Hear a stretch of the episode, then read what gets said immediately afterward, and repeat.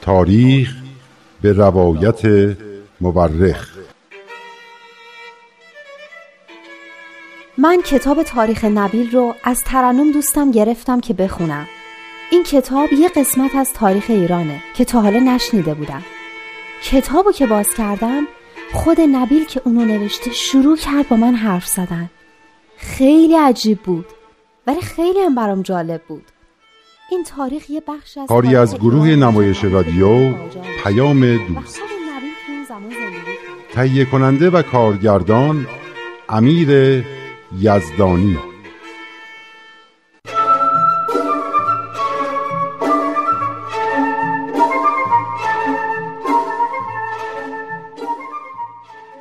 تاریخ نبیلم کو؟ آها، اینجا گذاشتمش. دیشب داستانمون درباره حضرت باب بود.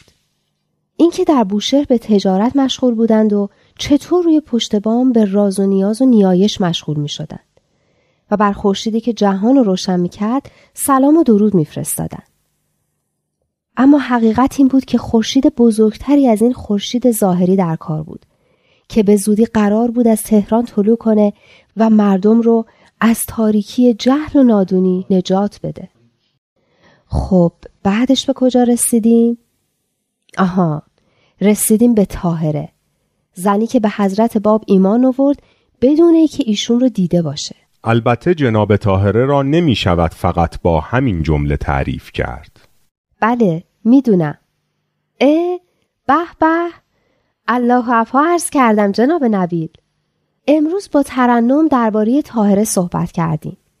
اینطور که معلومه طاهره از نظر علم و دانایی و احاطه بر علوم اسلامی و زیبایی و فضیلت سرآمد زنای عصر خودش و پیشرو نهضت آزادی زن در ایران و الهام بخش بسیاری از زنای برجسته در سراسر دنیا بوده.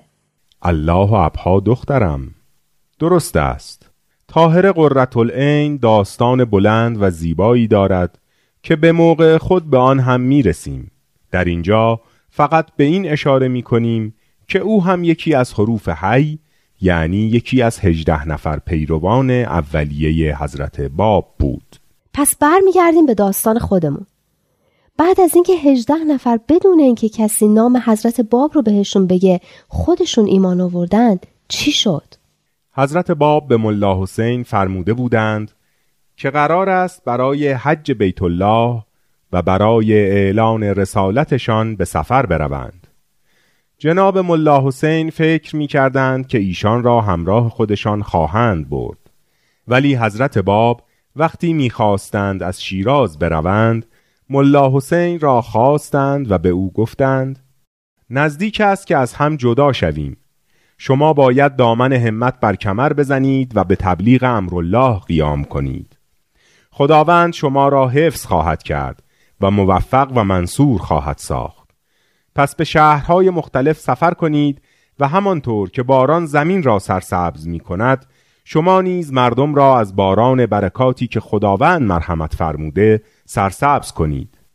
در هر حال تسلیم اراده خداوند باشید و به صدای بلند به مردم بگویید که بیدار شوید، بیدار شوید، باب رحمت الهی باز است.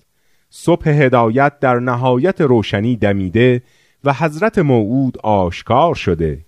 ای امتهای روی زمین، راه را برای ورود موعود آماده و مهیا کنید و خود را از فضل و احسانش بی بهره نکنید و چشم خود را از دیدن انوارش محروم نکنید.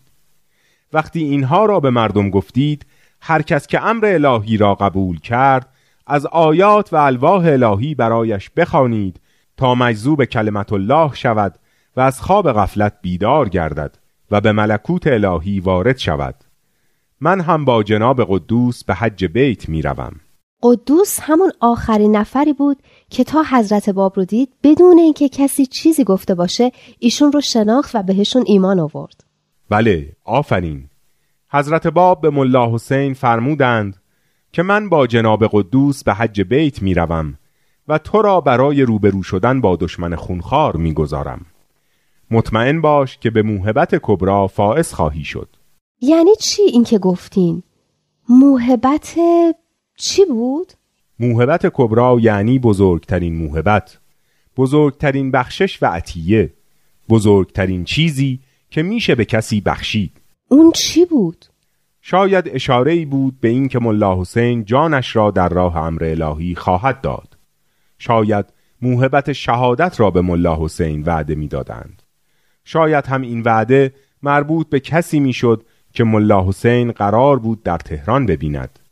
چون به ملا حسین فرمودند که حال به طرف شمال برو و از شهرهای اصفهان و کاشان و قم و تهران عبور کن و از خدا بخواه که در تهران به مشاهده محل سلطنت الهی موفق گردی و در قصر محبوب واقعی وارد شوی.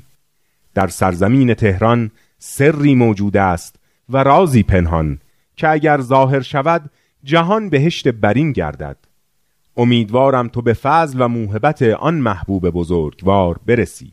حضرت بهاءالله، درسته؟ بله، بدون تردید.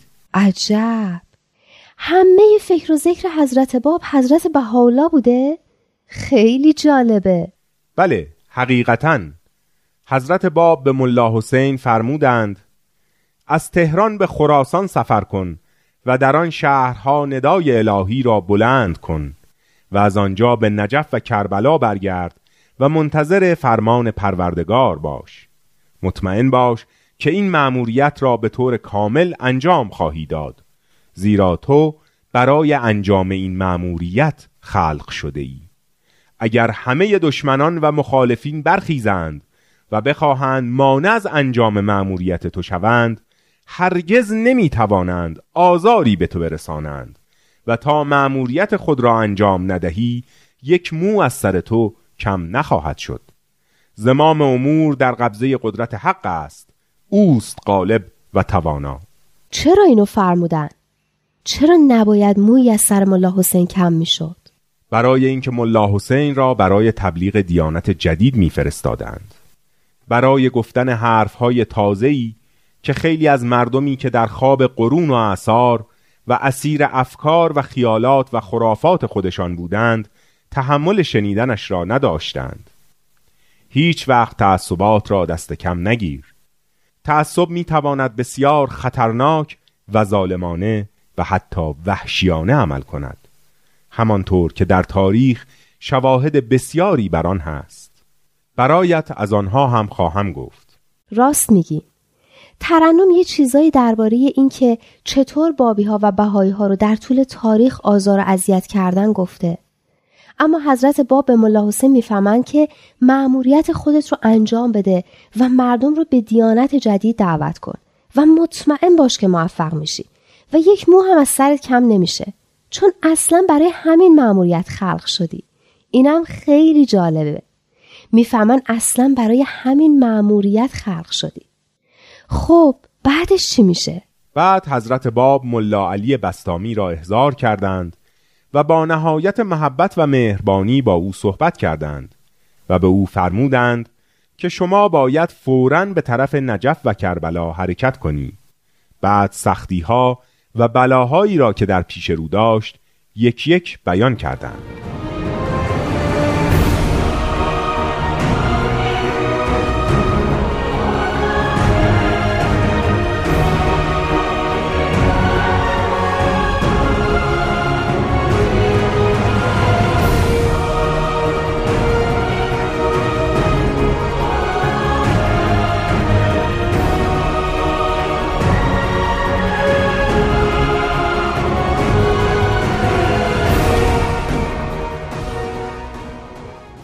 به ملا علی بسطامی فرمودند تو باید در ایمان خود ثبات و استقامت داشته باشی و مانند کوه در مقابل بادهای شدید امتحانات و بلایا ایستادگی کنی.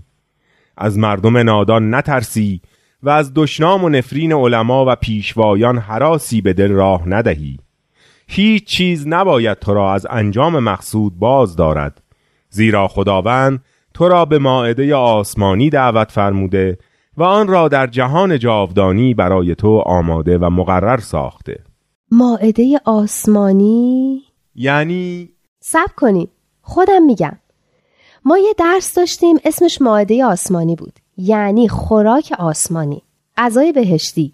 لابد میدانی که منظور غذای واقعی که میخوریم نیست، منظور چیزی است که غذای روح است، به روح قوت و قدرت میبخشد. یعنی چی؟ خداوند چه غذای بهشتی رو برای ملا علی بسطامی در نظر گرفته بود؟ اینکه این مائده چه بود بعدها معلوم شد. حضرت باب به ملا علی بسطامی فرمودند تو اول کسی هستی که از بیت الله خارج میشوی و برای تبلیغ امر سفر مینمایی و اول کسی هستی که در این راه دچار بلا میگردی.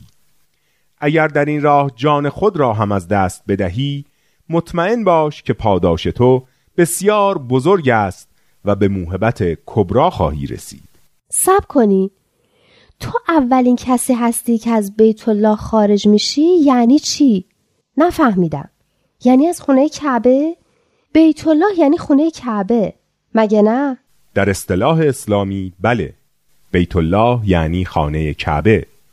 اما با ظهور حضرت باب موعود اسلام ظاهر شده بود، دیانت جدیدی ظاهر شده بود و چیزهای بسیاری تغییر کرده بود، تغییراتی که غیر از عادات و افکار مردم بود و همینها بود که مبلغان دیانت بابی را به خطر می انداخت، چون از چیزهایی می گفتند که بسیار تازه و با آنچه که مردم با آن عادت کرده بودند بسیار متفاوت بود. پس بیت الله کجا بود؟ حضرت باب و ملا علی بسطامی کجا بودند که حضرت باب فرمودند از بیت الله خارج می شوی؟ شیراز، خونه حضرت باب. اما چطور چنین چیزی میشه؟ چرا نشود؟ قداست خانه کعبه از ارتباطش با حضرت ابراهیم و خداوند است. اگر این ارتباط نبود که چیزی جز سنگ و گل نبود. راست میگین.